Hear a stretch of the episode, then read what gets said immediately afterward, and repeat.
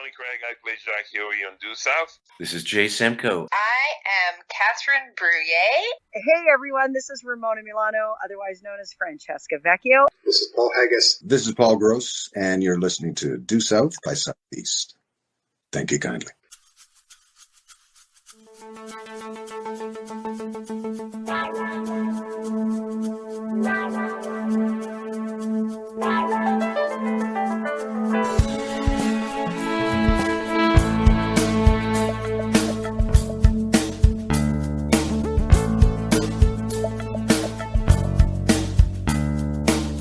I wish this podcast would carry me away. But while talking to Squeaky, and Michelle get a word in edgeways? Record over a bottle of rum on a dock of Southampton Bay. Hey, Due South, that is what we're talking about. To South. Saddle up my microphone, give deep in Baker bone. Due South by Southeast.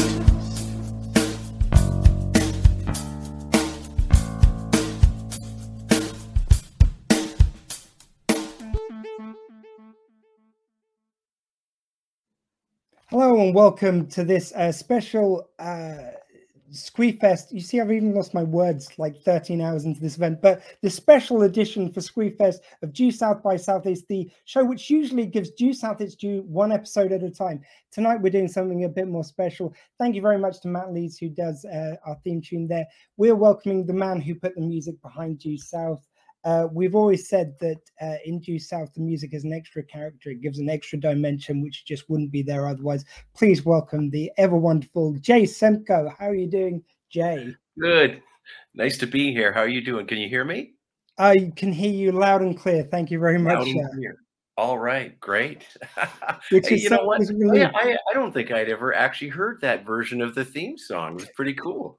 It's, it's, uh, as I say, it's, it's our friend uh, Matt Lees very kindly has actually done the theme tune to every uh, show I've ever done.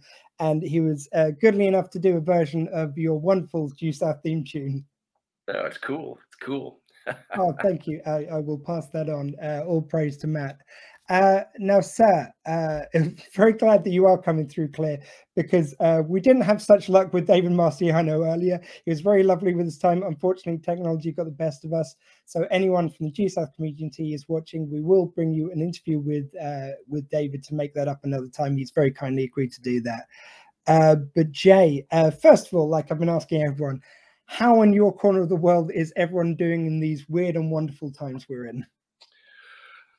Well, we're doing all right. I, we're uh, I'm in Sas- the province of Saskatchewan in Canada, Mhm. which is uh, sort of, I guess, not quite in the geographic center of of the country, but close. I think Winnipeg is Manitoba, one province over would be that. So I I'm in the city of Saskatoon in Saskatchewan, and uh, unfortunately, we're undergoing a bit of a uh, a bit of a surge of cases with COVID right now, and uh, one of the one of the things is we've got we have a high a high number of people that aren't vaccinated yet although that is improving and more people are are becoming vaccinated which will hopefully bring the numbers down and uh but you know we're doing okay. I mean our, in this particular province everything is pretty much wide open like we as of you know mid july any uh restrictions, et cetera, were removed in Saskatchewan. So there's, you know, there's and, and businesses, I guess, have the choice of whether they whether they want people to wear a mask in there and that kind of thing. But it's uh but you know, there there has been some live music. There's been uh, some some light at the end of the tunnel this summer because of actually the my band, the Northern Pikes. Well, not I'm one of the members of the band. I can't say it's my band, but I'm, I'm one of the four guys in the band. We've actually been out playing a few live shows, which we hadn't. The last time we had played pre-COVID was we played a couple of nights in Toronto in November of 2019, and uh, we hadn't played. And you know, so we ended up playing the Saskatoon, or there's a in the province of Saskatchewan, it's called the Saskatchewan Jazz Festival, although it's really a, a wide variety of music. And uh, so we were kind of the uh, I guess the headliners. We finished off the the whole festival this year, which was really fun. We had never played that particular festival, and people were very. It was very joyous. You know, people were very excited to have live music happening again, and and it was like like a, a week long festival.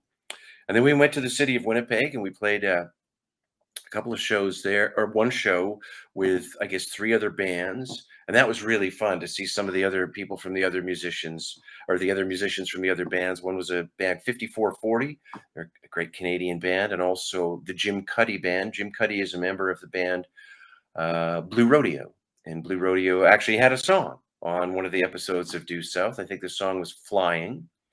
But uh, anyway, Jim is what, one of the members of Blue Rodeo, and his band uh, includes other members of that group.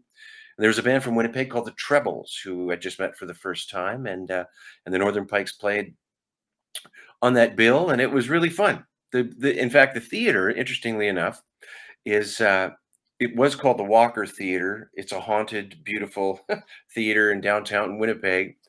And but a number of years ago, they changed the name to the Burton Cummings Theater. Burton Cummings being singer songwriter from the band The Guess Who, who were really one of the uh, one of the most popular Canadian bands. And you know what? One of the first records I ever bought was by The Guess Who.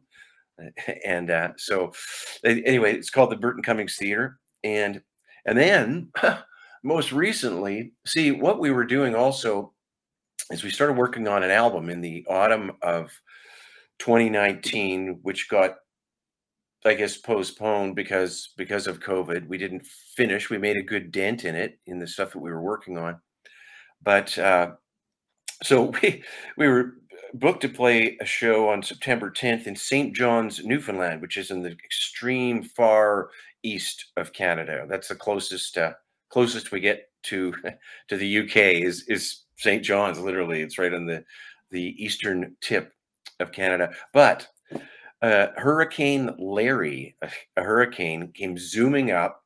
And so we flew in and literally the next day flew out of there before the hurricane hit and they canceled our show. It was once again a festival, a week long festival called the Iceberg Festival, which is quite apropos because they get a lot of icebergs in Newfoundland. It's really an amazing place. I mean, it's it's a, a pretty neat place to to get to. But the uh, unfortunately, we didn't get to play. So then we flew down to Halifax, beating the hurricane before it showed up in Newfoundland, and then uh, went into the recording studio to continue working on the album that we uh, had sort of halted work on two years previously. So we're getting close on that. It's it'll it'll be a cool album. It's it's kind of a tribute to our our Snow in June record. Is the 30th anniversary of the release of that album, and uh, so it includes, I guess, it's kind of a, a stripped down, kind of acoustic oriented, more of a folky side of the Northern Pikes. It includes some new songs and some reworkings of the Snow in June songs. So, anyway, it was fun. It was really fun to hang out with the guys and work in the studio, and been fun to to play the shows. We're we're all best friends. We've known each other. We're like brothers. We've known each other since we were literally teenagers. So, you know, I guess with Kevin, Kevin Kane is our newest member who I really have just gotten to know over the past few years when he's been playing in the group. But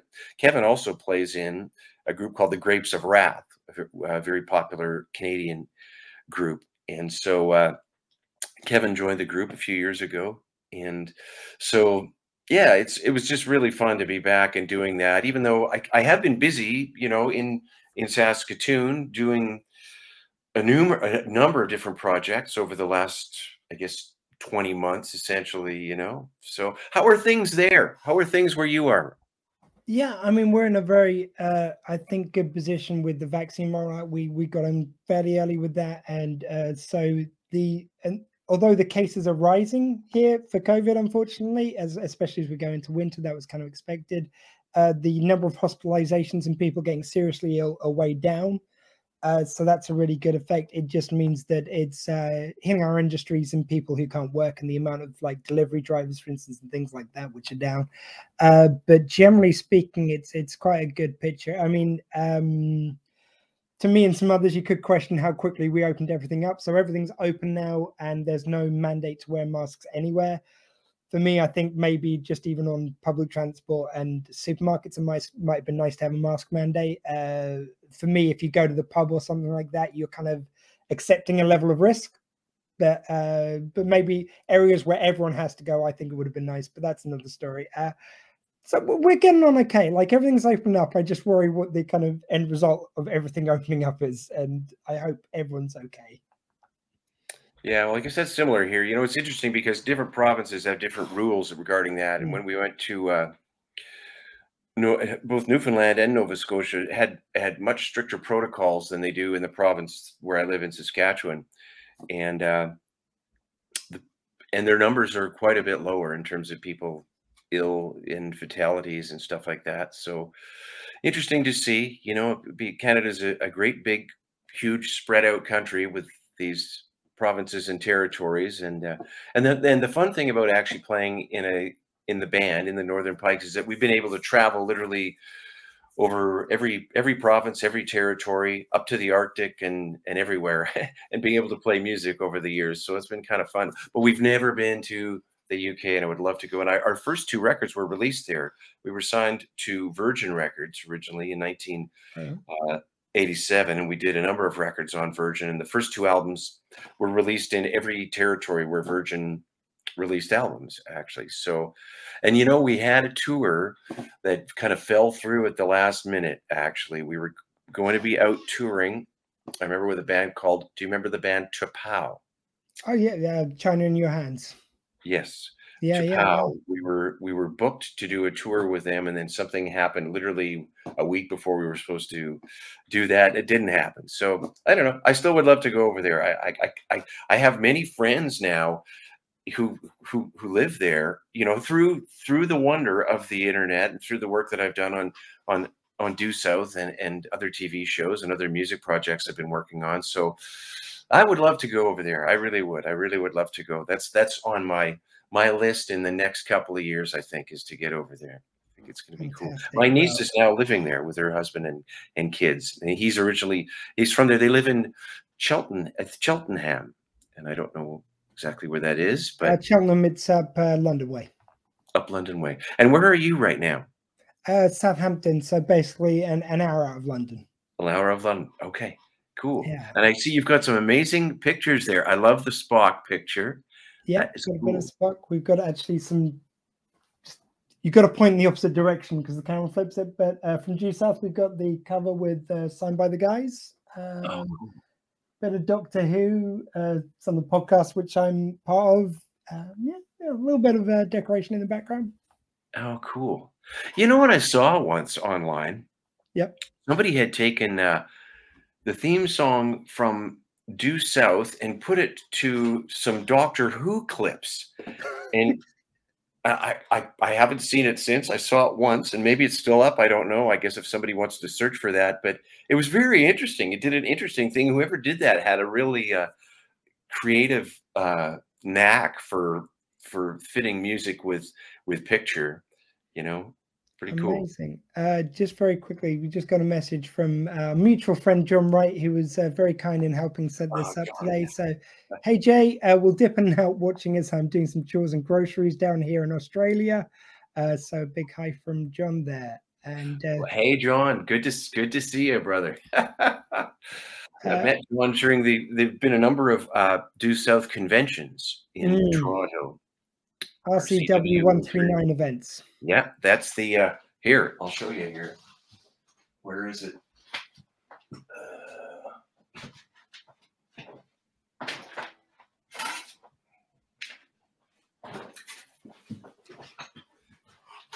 Uh, I love it. it's my license plate that I get that they gave me. So pretty cool, pretty cool. And that you know, and the Due South fans will know that that was the license number on Ray Vecchio's Riviera.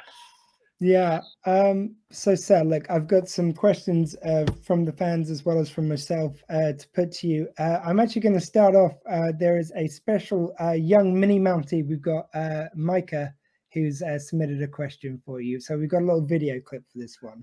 Okay. Hi Jay, I'm Micah, and I'm seven. My favourite music is cabin music and Times Changed. How do you feel like listening to Due South now? So, her favorite music is cabin music and times change. And uh, how do you feel when you listen to the Due South music now? You know, it's very interesting because Due South has just over the last, I guess, the last year or so, come back into syndication in Canada, and it plays on a couple of TV stations. And I mean, it's on about every few hours, literally, actually. so I've been kind of catching and watching some of the episodes. And I mean, you know, it's been a number of years, and, and it's really fun for me to go back, see the episodes, hear the music, and go, oh, yeah. And sometimes, you know, there's the odd one I'll go by and I go, wow, I barely remember doing that, you know, but it's, uh, we, the, when we worked on the episodes, there were uh, sometimes there were very strict time constraints. So you didn't have much time to really to overthink things and sometimes that's good because it just you go on instinct and you get it done especially once we were in the groove and we knew what our main themes were in the show. But that's very cool that you like times change. And uh and i'm sorry what was the young lady's name again? And Micah. Micah, times change. That's on my first solo album. That's the album is entitled Mouse and Cabin Music. Well, speaking of cabin music, well, I just happen to have this guy here. cabin music. That was, you know, it's interesting. A lot of people really do love the cabin music, uh, music cue piece of music. uh, What they're called on a, every piece of music that's a piece of score in a TV show or a film is referred to as a cue, as a music cue. Mm. So that that cue, and that was really the first piece of music that I wrote uh, for Due South. I what happened was I was contacted by uh, the Northern Pikes agent, and the band was actually breaking up. This is in mid 1993, and uh, and they uh, they contacted me and said. Uh, there's this new TV show that they're working on, and they're shooting up in the Yukon right now. And uh, producer is a, a big fan of your songwriting and would like to know whether you'd like to try and uh, submit a demo for a potential theme song for the show if it if it actually goes to a series. And they were shooting the pilot there, so and that was inter- a very interesting experience because I I had never I've never had a song come to me so quickly. And as we were speaking on the phone, I literally she was describing the plot of the pilot movie, Janet, the the the agent, and I just started getting a lot of ideas. And I was like, whoa, I could hear the melody in my head, and I started scribbling down lyrical ideas. And it was just one of those things where I could hardly wait to get off the phone because I had this song in my brain and I wanted to, I didn't want to lose it. I didn't want to forget about it. So I wanted to kind of do just a quickie recording on it. Back then I used a cassette player to record things on and it happened very quickly. And then they liked what I what I submitted there. So a number of weeks later, they said, "Well, would you like to try and uh, submit something for the music score?" And I said, "Well, I have no idea what I'm doing. I, I've never, I had no experience in that at all. I knew nothing about film scoring or anything. But uh, but you can, if you send me something, I'll see if I can find some music for that that seems appropriate." and there was a scene one of the uh, so they sent some rough just roughs on a on a vhs tape and rough uh, versions of scenes that were you know they hadn't done a final edit of the show or any, anything like that. And there were a few scenes and one of them was uh fraser benton fraser in the the mountie in investigating and looking for clues uh after his father had been assassinated. And he's up looking and, and it sort of the uh, up in the up in the looking on the tree branches and for signs of evidence and stuff like that. And that's where I, I put cabin music to that. It was just like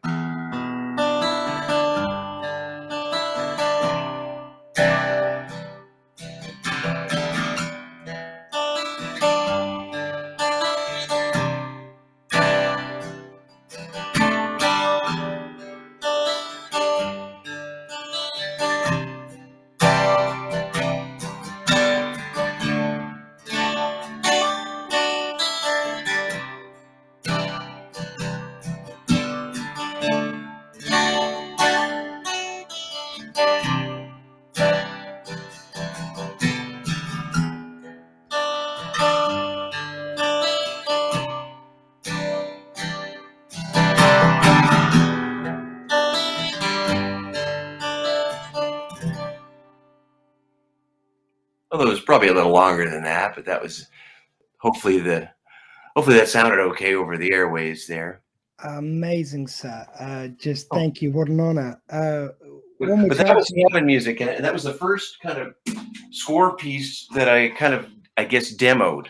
And then I guess what happened from there is I, I wrote three pieces of music, and one the other one was a another piece of music that which never really saw the light of day because it was probably not appropriate for it. It was more like surf music during the snowmobile chase happening, and then there was uh, and the third piece. I don't remember. I don't remember what the third one was right now.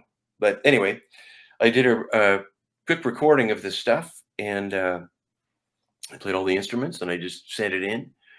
And uh, and lo and behold, a few weeks later, they got back to me and said, "We really like what you're doing, and would you like would be interested in coming to Toronto and uh, and starting potentially starting work on the pilot movie, and we'll be hooking you up with some other more established film composers because they were aware that I was a complete rookie at doing that. So it was literally the next day. I can't, I can't, it was bizarre. They had just said, well, look, they're spotting the, spotting the episode essentially means you sit and look at the, uh, the version of the show that you're going to be working with and, and with the producers and often the director and, and other people who are involved uh, in the production.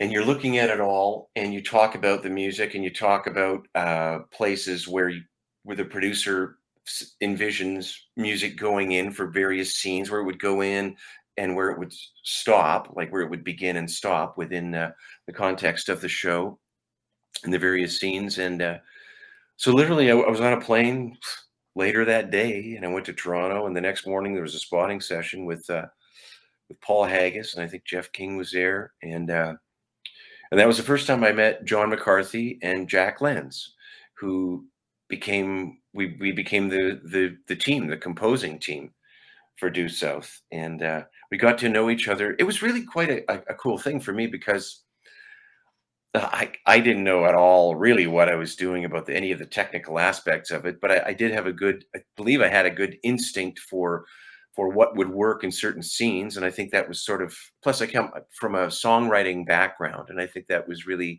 lent itself well. And, and I really envisioned, my vision was organic type instruments like acoustic guitars and harmonica and that kind of thing, you know, and using the piano. And uh, yeah, so we all met. We spent a few hours looking at the first cut of Due South, and then uh, you know, John and I went back to his place. I think we noodled around for a while on a couple of musical ideas, and then literally the next day, the three of us got together uh, at a different studio and started working on stuff. And we we all became, you know, you get very close. It was almost like having another band. It was the timing of it was really good for me because you know the band, the Northern Pikes, had just broken up, and I was really feeling somewhat at a bit of a loss as to what what am I going to do now? Where am I going to go? And what's happening? And uh, and lo and behold, we kind of became this trio. we became our own band to a certain extent, working on the show. And those guys are so talented. I mean, when you look at it, John McCarthy has won uh, numerous awards, and one of the one of the awards he won was it was called the Genies at that time. Now they're all called the Canadian Screen Awards in various categories, but he he he won the Canadian equivalent of the Academy Award for motion picture for doing the score for uh, a movie that was adapted from a Margaret Atwood novel. I think it's called The Stone Angel. And uh, and Jack Jack Lenz has won so many awards through SOCAN, which is the Performing Rights Organization of Canada, for his massive amount of work that he's done on television shows over the years you know? And so these guys are really really talented people. I mean and you know their pedigree as well. It's interesting. Well you would know probably i'm sure people in the uk are aware of mott the hoople and ian hunter from mott the hoople. John mccarthy did a did a tour playing uh, saxophone with ian hunter as part of the ian hunter band. Jack lenz uh, played for a number of years with uh, seals and crofts and Loggins in Messina. So, you know they, they they were they had worked in those kind of situations team situations before as as band members. And uh, yeah we we just sort of sat down there and started working on but you, the question was what was my favorite piece of music? Well i think cabin music stands up pretty well from from the tv show and we've used that in various uh, various scenes where there's a bit of a retrospective or a bit of uh, perhaps uh, melancholy happening in regards to the Mountie, to Benton Fraser, and and you know it's his the character was so brilliant uh, for him because he really was a fish out of water, but he always was so resilient and maintained that positive attitude. And really, the the episodes where he where he lost some of that became very very memorable and really impacted a lot of people. Like for instance, Victoria's Secret. A lot of people really loved the music in that particular episode, and a lot of that was solo piano, and that was Jack playing the piano. And we were very limited for time on that episode, I recall. We had to. It was basically we did it as a two-hour movie. You know, they in some Yeah. uh, some places they ran it as two one-hour episodes, and other places they ran it as a full two-hour television movie. And uh, I remember Paul Paul Haggis was he spent a lot of time in the studio with us when we worked on that. He knew that that was a really different and uh, in some ways very important episode because it really showed a whole different twist going on with the main character. And so Paul was pretty hands on in that particular episode. And I mean, we really didn't sleep for about a week. I mean, you know, there were episodes where with tight timelines where we, I think the tightest timeline we ever had was 24 hours. We had it literally because there were something had occurred and uh, the the final cut kept getting delayed and delayed and finally it was there but we had to have it done because it was scheduled to air like three days later and this is pre you know pre internet at least to the extent that we have it now and i remember uh, pam was the lady who would deliver literally hand deliver the the final episodes to cbs uh, studios in New York City. So she would cruise down, take a plane down there. And I mean, literally, the, and I, I don't remember which day it was or which episode it was. It was such a short turnaround, but literally, she got there at five o'clock in the afternoon and the show was airing at seven, I think. So it was that, that close Blimey. getting it happening there, you know? Oh, sir, and uh, there was actually a bit of music I want to ask you about. Uh, you mentioned some of the kind of amazing heavy hitters there. For me, uh, the Inuit Soliloquy. Uh, I I don't know if that's the name of the the bit of music, but that was certainly the name of the track on the soundtrack album. Uh, and it was just the most wonderful speech by Paul Gross talking about um, the plight of the Inuit and this mother giving birth uh, and then just moving on and keeping on walking and the bit of music which leads into that. Uh, can you tell us a bit about that one? Well, one of the things that we, one of the themes that we consistently used in there was when, when, when there was a reference to to the Arctic and to the North and the wilderness and that kind of thing, and especially to the Inuit people, we would and and Diefenbaker as well for you know because he he's that wild element, that wild, you know, northern uh, element, the dog, and I mean, and he's a, a wolf. In real life, he was a half wolf, but in in the show, he was he was considered a wolf, and uh, so there was you know we used uh, the drum like a traditional drum, and there's that doom, doom, you know the pulse going through there, and there's some airy, I believe there's a little bit of airy kind of synth going on, and there's a little bit of uh, acoustic guitar, and there's flute with a lot of delay by delay, like echo and reverb on it. And that's John McCarthy. He's a flute player. He's he played classical flute, played with the Etobicoke Philharmonic Orchestra as a flute player. So we were really fortunate. You know, we used. I really feel like we, as, as a as a composing team, and there were the three of us. There was John and Jack and I for the first forty episodes of the show, and then there was a break of a year, and uh, and then when they came back to do another twenty six.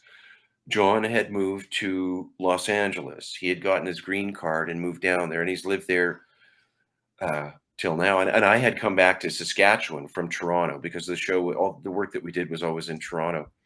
And so I moved back to Toronto to continue working on the show. But that was, uh, yeah, that was, I really love that music. I really, I really love that vibe. And there was just sort of a, a, a wild and somewhat, you know, uh, otherworldly quality to, to those, those music cues and, and especially in regards to you know there's another cue that we used uh, i can recall that was very similar to that although more energetic and it's where uh, fraser may have to to shoot diefenbaker and he's running and he's he's got the gun and, and the music is going and it really builds nicely through that whole that whole section and uh, it turns out it doesn't happen so you know everything turns out okay So something some fans of Due South, well, maybe they know about this or maybe they don't, but they, for a along the way, what ended up happening was the dog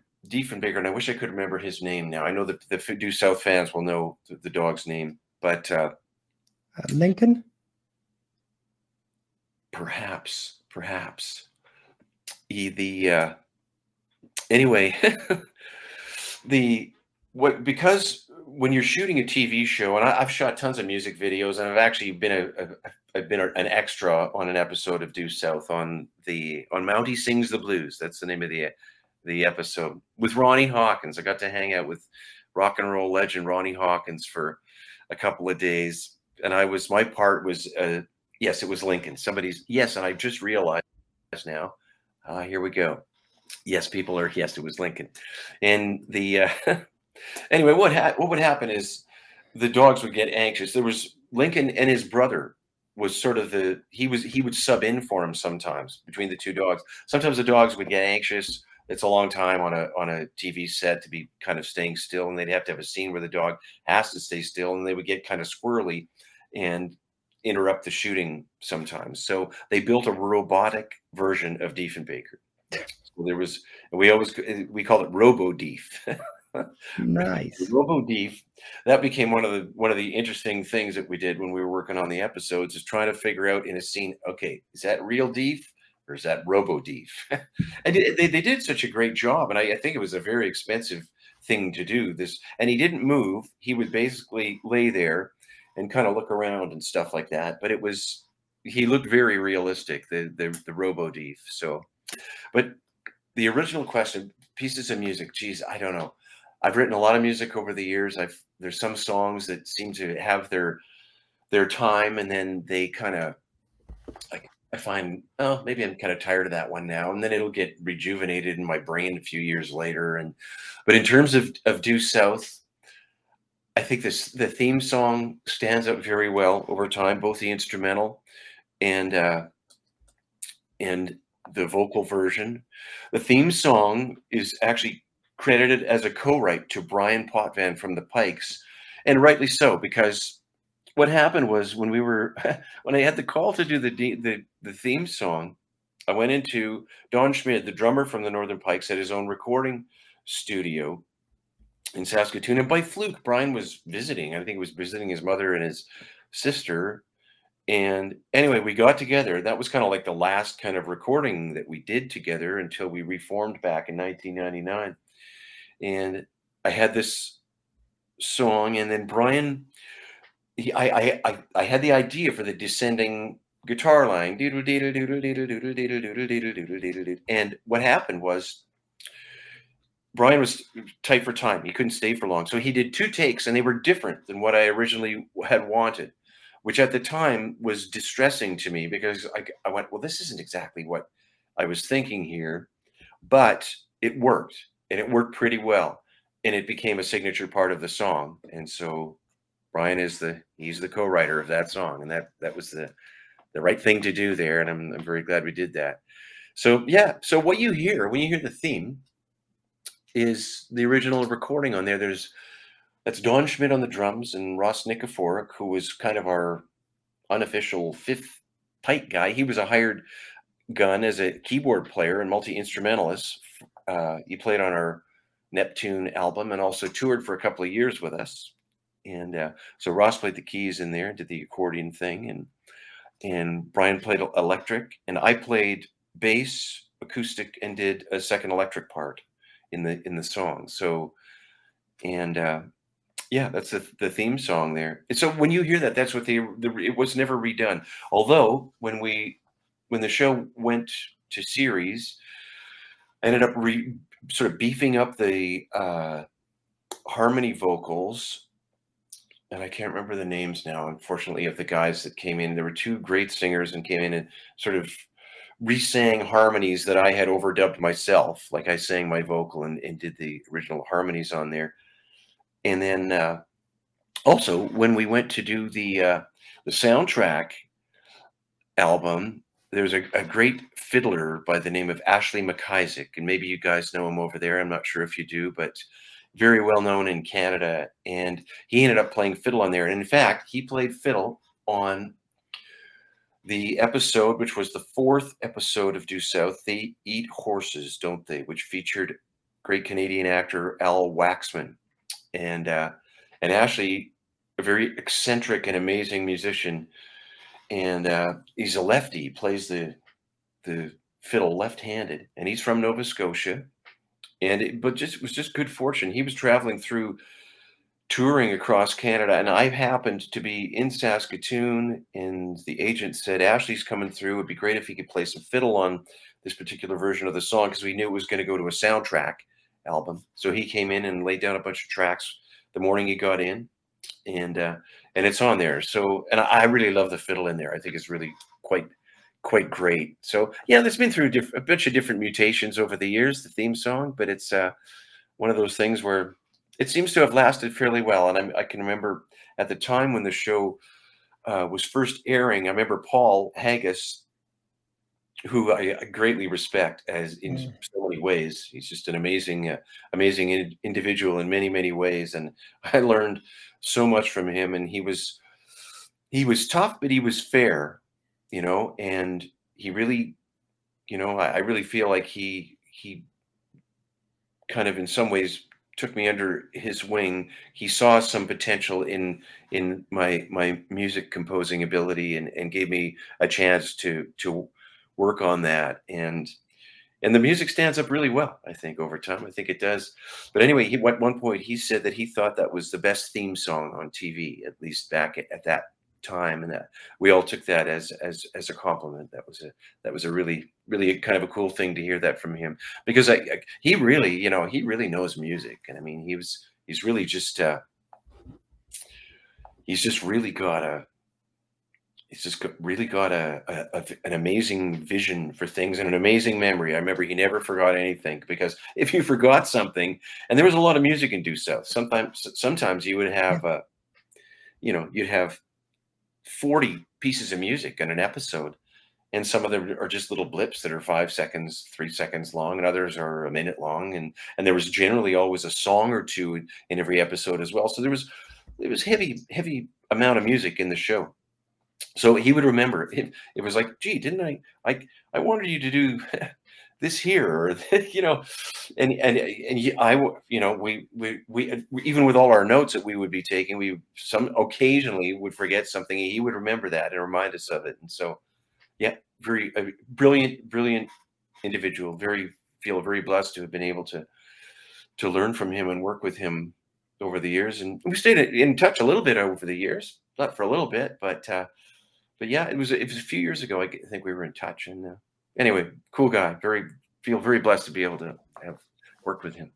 I mean, one thing which I've always wondered because uh, both the original bits of score and bits of music for South, as well as the uh, song choices additionally, are always not only fantastic but so well blended to uh, suit the episode.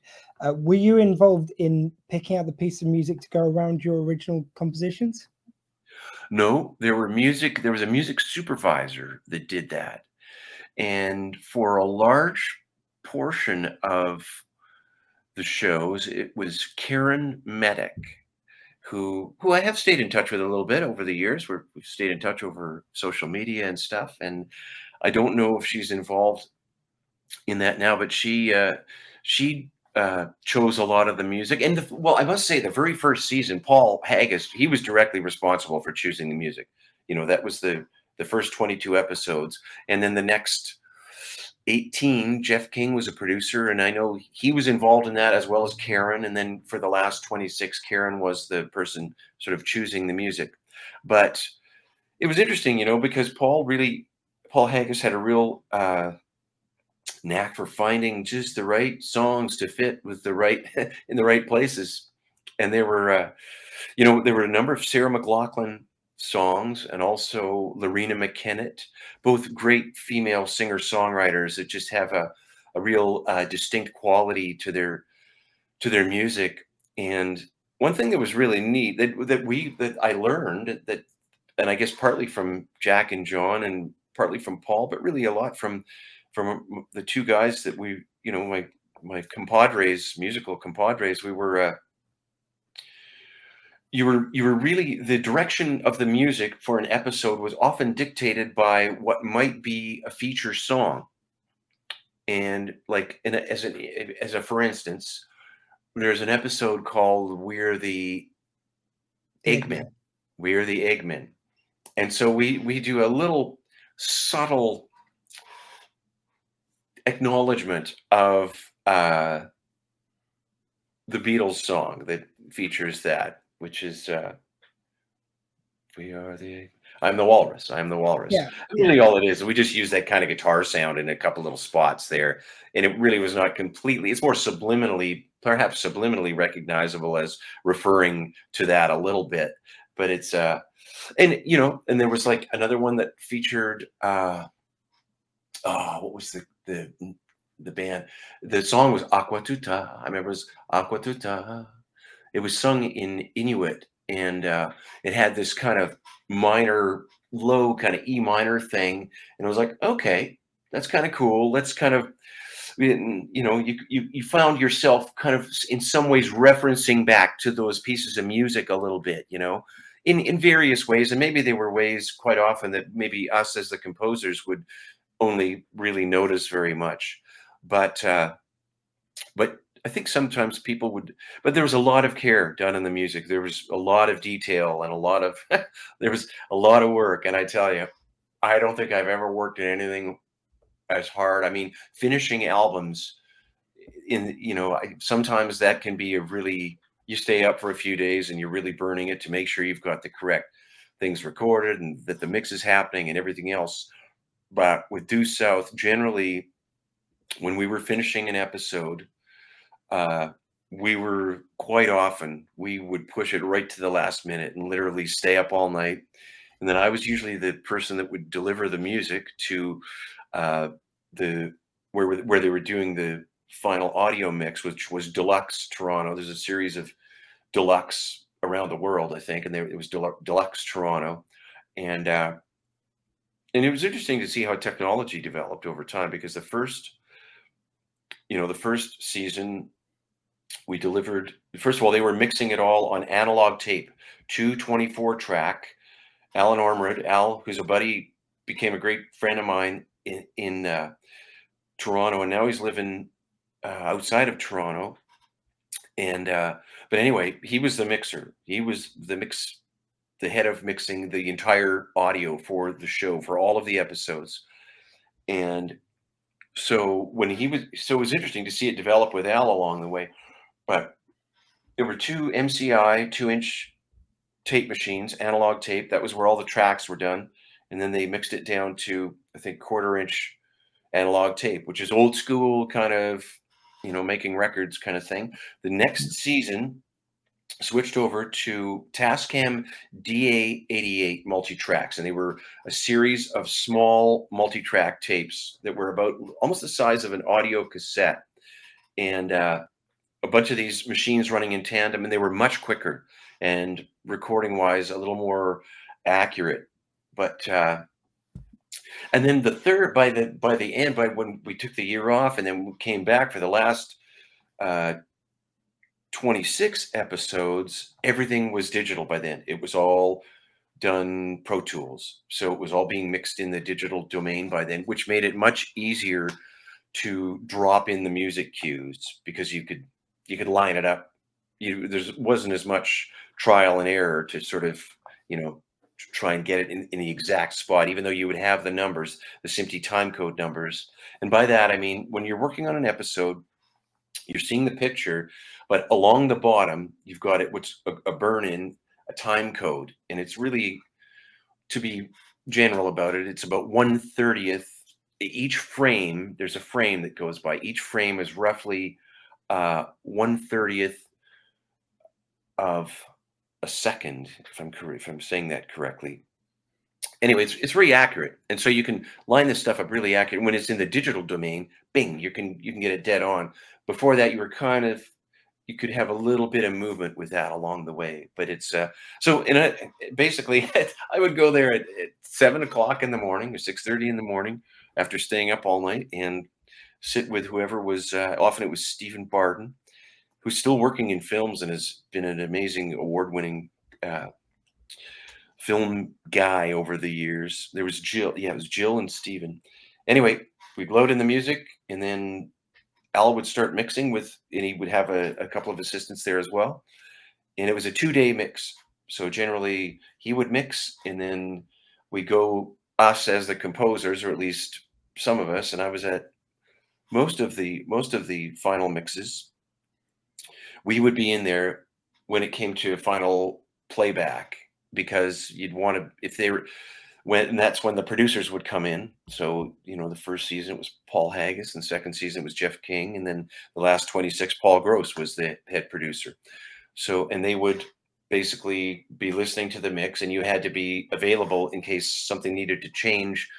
Uh, with the music or needed to be adapted or something like that. Anyway, I'm just rambling on and on and on, but it, it's fun to to go back and, and remember that whole process but we worked hard. It was it was hard work, but it was well worth it, and it was such a satisfying feeling when you saw it air live on television. You know, it was. Yeah. Uh, but the thing that was that was really that, that really happened is you would spend often many hours working on a piece of music for a particular scene, and then you'd watch it on TV, and it would just kind of zip on by. You know, like it seemed like it was. I was like, wow, that I we spent like half a day on that, and it just zipped by in about 90 seconds, you know, and which is the way it is. It's just the way it is for television and film and that kind of thing. But it was very satisfying to actually see the episodes when you could. Often we couldn't. We'd be working, you know, when they would actually air, like the, you know, we'd be working on the next episode when the other one that we had just worked on would air. But uh, but it was neat to see it on TV, and you really got an interesting picture and an interesting audio vibe of of what it sounded like because it is different being hearing things back in a recording studio and hearing them over the air. You know, it's a, a process you never stop learning, and I, I still have so much to learn. And I got really spoiled on Due South because literally everybody that I worked with on that show were the cream of the crop in Canada. They were literally the best. the people that worked on that show were the best in their fields. And, uh, you know, and I've worked on many other uh, TV series and, and things since then. And I, you know, it, you really, it, it set a, a, bar very high. There was a very high bar set on Due South. And very much a groundbreaking show because it, it was a, a show completely produced in Canada that became, that was a prime time uh, a primetime network TV show in the U.S. airing on uh, on CBS. So that was kind of a, a pretty big deal at the time. It was neat. It was neat to be able to to know that. And you know what? One of the most interesting things is is the friends I've met over the years. You know, like yourself. You know, I mean, to be able to to talk with you in the UK and John, who's now living in Australia, and people literally around the world are aware of that show. And uh, there's just a really universal uh, love for that show. And and at the conventions, I've I've met so many amazing people from every corner of planet Earth, and it's it's really gratifying and very touching to be able to know that something I was involved in has has had a big impact on on people. It's cool. Oh, it's amazing. Um, we'll just share a few of the comments uh, from the floor here. So uh, Jason Voorhees, as he's going under, uh, says, "Hey, uh, we've got uh, Tree Frog Writer, just the person I was hoping to do. She clarified she meant catch there. And um, I love Jay Semko interviews. This from Stephanie Bennett. Uh, he's such a great storyteller, and lots of people echoing that sentiment. So uh, thank you for these wonderful stories, Jay. Uh, one which I have to make sure I ask. There's a few other questions hopefully we'll get to, but I will get lynched by people if I don't at least ask you about this. Is there any chance you'll get involved with the much mooted reboot of Due South? Wow, I didn't know there is a reboot. Is, is that a confirmed thing? Well, all I can say is when I interviewed Paul Gross about a year ago, he said that they were kicking around ideas, him and David. And David Marciano has said today uh, that he he he's he was saying it that it's going to be hopefully coming 22 23 wow. Well i would love to work on it. I, I i haven't i haven't this is the first i've actually heard that there would be a potential i mean people talk about that all the time but if, if you're hearing it from david marciano then it may be a real thing and that would be uh, i would love to work on it. I, I would hope that i would be able to to do that and they would want me back to work on it. That would be cool I, I think it wouldn't be the same without you, sir. I mean, uh, I've actually uh, on YouTube they've now put up the episodes, but for rights reasons they've stripped the music away. And man, it's uh, episodes still stand up, but it's like it is like something's very sorely missing without that amazing music that you put on there. And uh, again, as I say, the um, the chosen musical choices as well as the new ones uh, just blend so well into the episode. When it's missing, it's like uh, part of the dialogue's gone. I'm sorry. I, I, I was just. I, I just I missed the last thing you said. Sorry. Just like when you when you don't have the music there, it is like a part of the dialogue. Dialogue's missing. The music is so integral, I believe, to Due South. Well, that's the interesting thing, you know, when you see the show, when we would spot the episodes, occasionally, you know, occasionally the the editor would put in would drop in a piece of music, especially later shows. They would drop in music cues that already existed from previous shows, you know, saying, you know, and often because they would like to edit to it. And uh but when we were seeing it, you're seeing it without any music and really without any of the other sounds involved as well. So, you know, and that's a big part of it too. If there's a, you know, a car crash, you want to hear the the sound that sound, or if there's a, a gunshot, you want to hear the sound of the gun or whatever it might possibly be. And the music, and yes, it's any any show you work on without music, boy, you you go, yeah, this needs music. There, there's some shows that that really don't lend themselves as much to music that I've worked on over the years, but uh, but most of them do benefit from from having interesting music involved. You know, it's just one of those things where there's a it just adds a whole other connection to things. And and me being a music person, I mean, I I, I really recognize when I I'm really impacted by music in shows when I, I I recognize music scores that I really love, and I and when I hear songs that are used really well in in a TV show or in a in a movie, it really leaves a big impact. But it, I mean, if you just think of some of the some of the you know impactful movies of you know since movies began, you know, in Jaws, dunk dunk dunk dunk dunk dunk. It's two notes, two notes, dunk dunk dunk dunk. It's it's huge. I mean, it, it's it, that's a huge part of that particular movie. I mean, John Williams, just a great, great film composer. I mean, just so many brilliant ideas over the years. And uh, and with Due South, I guess there's certain signature lines that always work really well with that. So, boy, that would be neat. It'd be interesting. I was thinking about that. I was thinking if they did a, a Due South reboot, because obviously time has passed. We've all that's the last episodes were done in 1998, so that's been uh, that's literally 20 three years ago, I guess now. Mm. So, and I've seen Paul. I've seen Paul Gross in a few things since then. And I've, I guess, I've crossed paths with him a couple times, but we haven't really kept in in major touch over over the years. Although we've written some music together over the over time, and he and David Keeley were the Gross Keeley band, and uh, they did a few records that were really quite good. I mean, Paul's a talented guy. Paul Paul Gross can he can write songs and sing, and he's just and he's you know obviously a great writer and a great actor. I mean, you know, it's sort of a he's a he's a definitely a super talented individual. There's no doubt about it. Um, a lot of love there just from uh, from John Wright again. Uh, thank you, Jay. Always love listening to your stories and insight. Love you, buddy. Uh, I think that's echoed by. Oh, isn't that nice? Love you too, John. Love you too, buddy.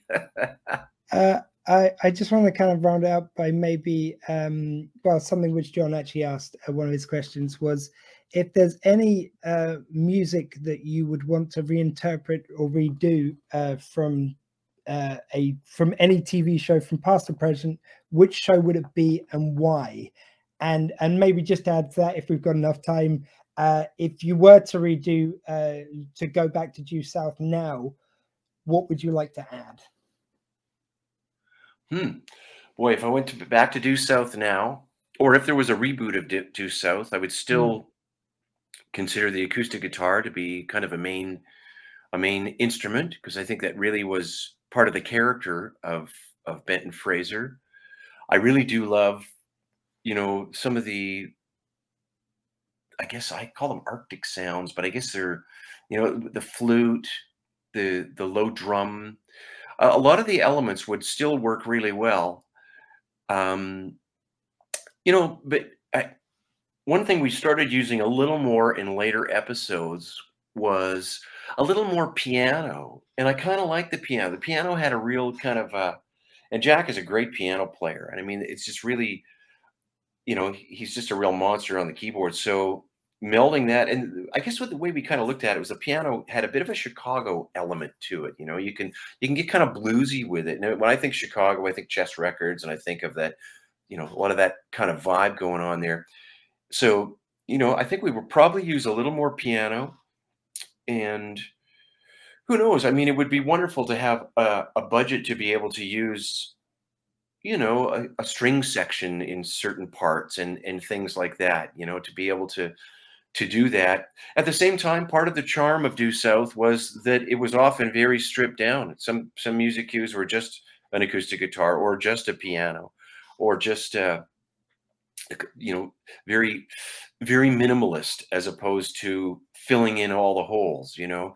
That's that's in some ways one of the most important things is is not filling in too much at the wrong spot because you can really clog things up and you know having a having a really pure guitar sound. Interestingly you know I, with due south i used a martin d28 guitar on the uh on the pilot movie and then for the first two episodes when the show first began i used a yamaha acoustic and i missed the sound of the big ringing martin you know the big dreadnought martin acoustic guitar so and I didn't have one. I I just rented one for the pilot episode, and I was using the Yamaha for the for the first two episodes, and then the third episode of Due South, which was I believe Manhunt. I think that's what it was with Leslie Nielsen.